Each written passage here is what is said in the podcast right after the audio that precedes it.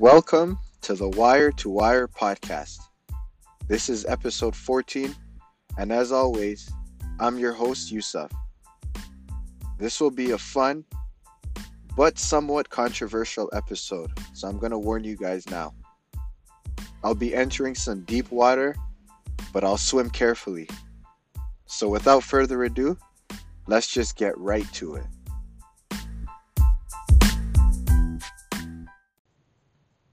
The Lakers now lost two in a row Saturday night to the Pelicans and Monday night to the Grizzlies. They're two games below 500, and their playoff hope seems to be getting bleaker as the losses pile up. So, like I always do, let me break this down.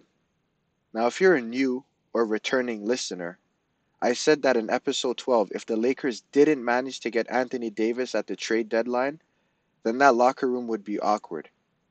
And I think that's a factor in what's happening right now. And look, I get it. Trade rumors are tough to be mentioned in. Now, if you're listening, maybe you're an employee somewhere. Could you imagine if you heard rumors about downsizing or mass layoffs? I'm sure you would be impacted by that. But like they always tell you, you can't let it impact the quality of your work. Until anything happens, it's business as usual. That's just how it's designed. You work while you have a job until the objectives are met.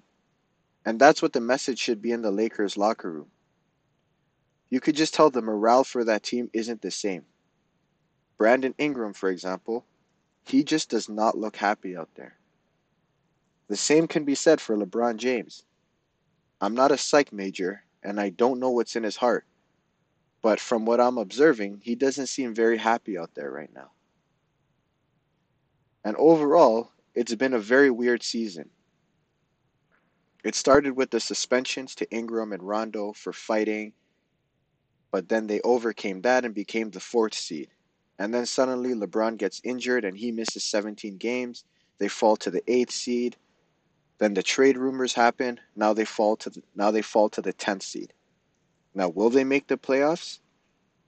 It's going to be very tough for them, but I believe they still have a chance.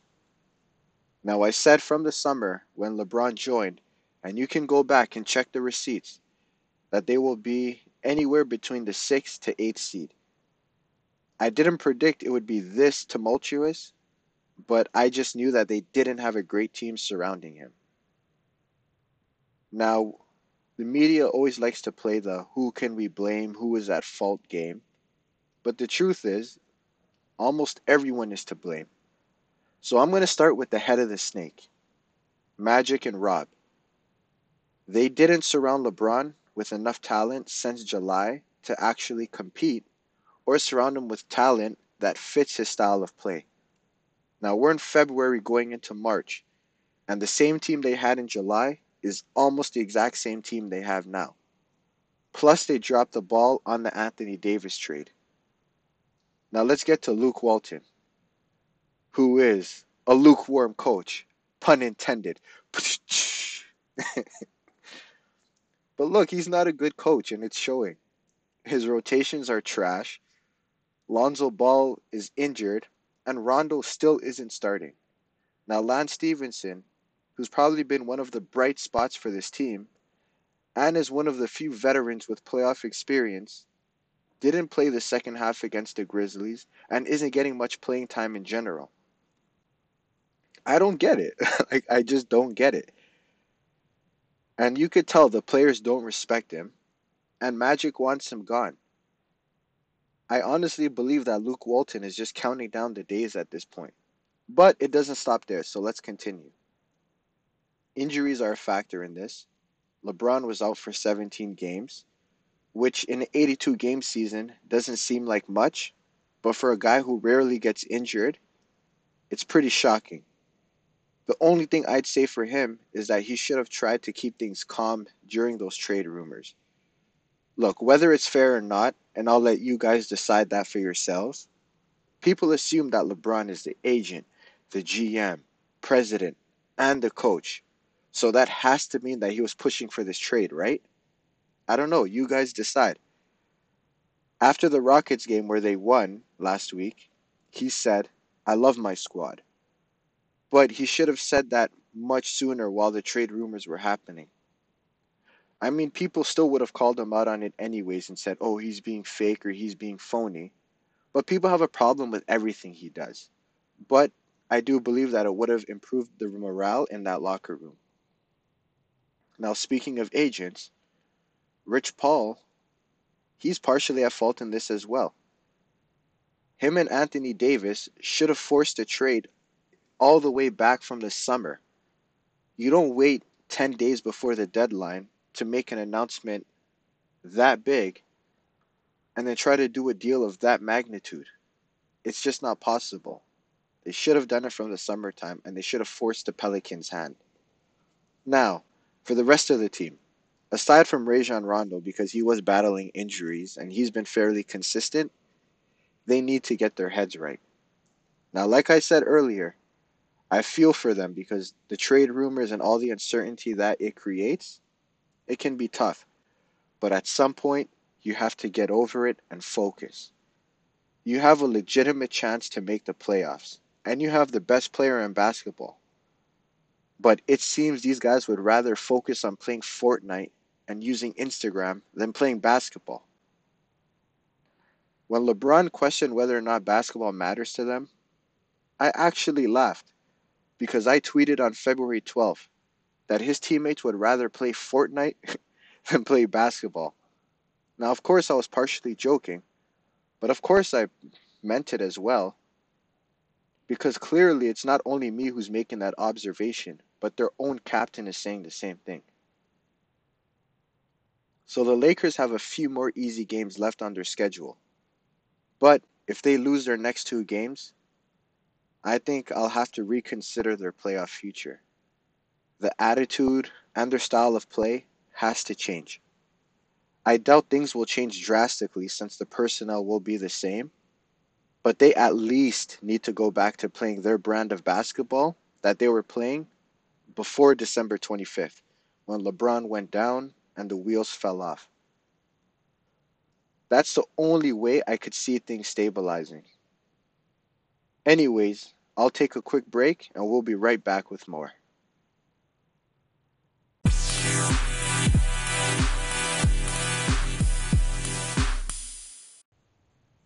In a game between the OKC Thunder and Denver Nuggets, a kid recently hit Russell Westbrook in the middle of a game, and in true Westbrook fashion, he had something to say about it. Now, this is what he said, and I'm quoting here. He hit me, so I told his dad, be careful, man. You can't have your son just hitting random people. I don't know him, he don't know me. So just letting him know, you've just got to control your kids. For all fans though, there's too much leeway for the fans to be able to touch the players and get away with it, and then you can't react and do the things that we need to do to protect ourselves. But I can't do nothing. What am I going to do? Hop in the stands? But there has to be some type of rule or some type of boundary set that you can't allow that. Now, Westbrook is absolutely right. Now, before I get into it, does anyone else notice that it's always Westbrook having these weird interactions with fans? It happened in Utah where he said fans were talking about his family, and then now there's a situation with this kid. It's kind of like the law of attraction. What you resist persists. Anyways, back to this. He's right. Fans shouldn't be touching the players, verbally abusing them, or throwing things at them. Do you remember the brawl in Detroit? The malice in the palace? That all started because some dumb fan threw beer at Ron Artest. But in general, I do believe that the NBA has weak rules and pretty weak security. It's the only sport where fans can literally sit close enough to touch the players. In football, they have stands. In hockey, they have the glass. You know, I'll never forget. There was a game between the Knicks and the Pelicans, and a kid literally ran on the court to hug Carmelo Anthony. Now, Melo, being the nice guy that he is, he hugged the kid back, and then he had security take him back to his seat. But seriously, though, where are the parents or security to stop this? It's unacceptable. It's dangerous for both the fans and for the players. Now, with this kid hitting Westbrook, I got to give Westbrook credit. He handled it so well. Now, on a side note, Westbrook is a really classy guy. You never really hear anything negative about him. On road games, he stays in his hotel room and he either FaceTimes his wife or he just watches basketball. He's not caught up. He's actually a great role model, and that's one of the many reasons why I respect him. Now, anyways, after this incident happened, he spoke to the parents gently and he let the kid know it's fine, just don't do it again. But you know what really pissed me off was the parents' response. They're just sitting there smiling. Now, maybe they were in awe that Westbrook was talking to them, but it's not right. They should have apologized, and then security should have escorted the kid and both of his parents out of the arena. You pay to watch a game, not to touch, hit, or insult the players. And this kid, he looked like he could have been in Diary of a Wimpy Kid, okay? and his parents did a poor job at that moment. They didn't even look embarrassed or remorseful. Even the kid, he didn't look like he did anything wrong. You know what it reminded me of? You know when you go to a store and you see a kid misbehaving, yelling, touching, or just throwing things, and the parent is just standing there watching? That's basically what this was. Westbrook had to discipline the kid for them. Now, I kind of think this speaks to a larger issue. Many of you might think I'm reaching, but I don't think I am. All right? We're living in an age where there's a lot of keyboard warriors and social media thugs, and they think they can say whatever they want about athletes, celebrities, and public figures, and there's no consequence. And I think this has convinced some fans that they can go to games and they can get away with the same thing. And of course, you can't.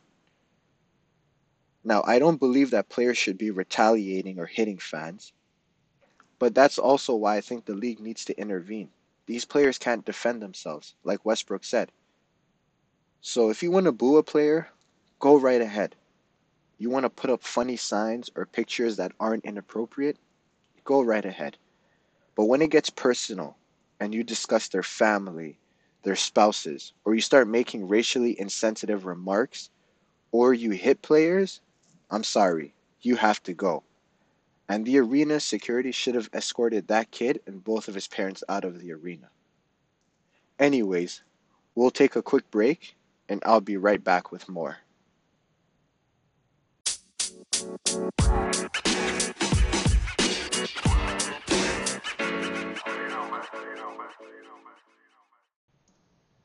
All right. Now here we go. I didn't want to discuss this, but I'm going to anyways. who knows? I may even regret it. But Jesse Smollett, who plays Jamal Lyon on Empire, lied to police about getting attacked by two Trump supporters. Now, 21 days after the story broke, we find out that it's all a hoax. After he sat up there in Good Morning America and he told the live audience during one of his performances that he's the gay Tupac, it was all a lie. Now, to be honest, when the story first came out, I had my doubts. Now, don't get me wrong. I genuinely believe that hate crimes do happen, especially to black people and those who identify as LGBTQ.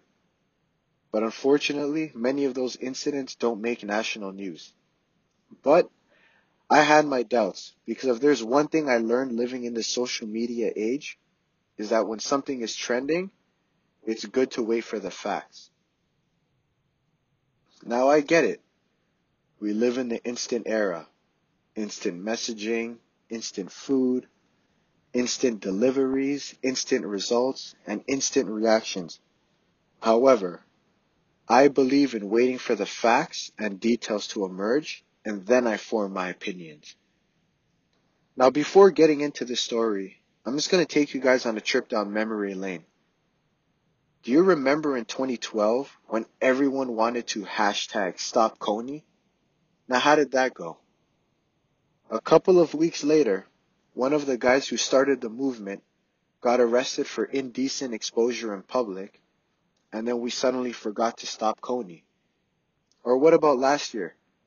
that kid Keaton who was crying about getting bullied, everyone rushed out to defend him on social media. But I waited for more details to emerge. It turns out little Keaton's parents posted pictures of them waving the Confederate flag, and he was going around school calling kids the N word. So I guess the apple doesn't fall far from the tree. Anyways, back to Jesse. It turns out that he lied so he could get a pay raise. Now I read on Vlad TV that he earns about 20,000 per episode, but I also read elsewhere that he was making $65,000 per episode. I'm not sure which is right, and I really don't care. I'm just telling you guys this for context. Either way, what he did was wrong, and it's greedy. And racial tensions are really high right now and for him to manipulate that for his own personal gain is shameful. Now apparently he was upset about what his co-stars were making, but now he's facing jail time and he may get kicked off the show. So was any of this worth it? In the words of the great DJ Khaled, congratulations, you played yourself. But with everything that I just said, I don't believe he should go to jail. Now, my initial reaction was, yeah, sure, throw him in jail. He committed a crime. But after I thought about it critically, I don't think he should. Now, let me give you guys my perspective on where I'm coming from. In 2014, Ronald Ritchie of Ohio called the police and, in his own words, said that a black man was pointing a gun at people inside a Walmart.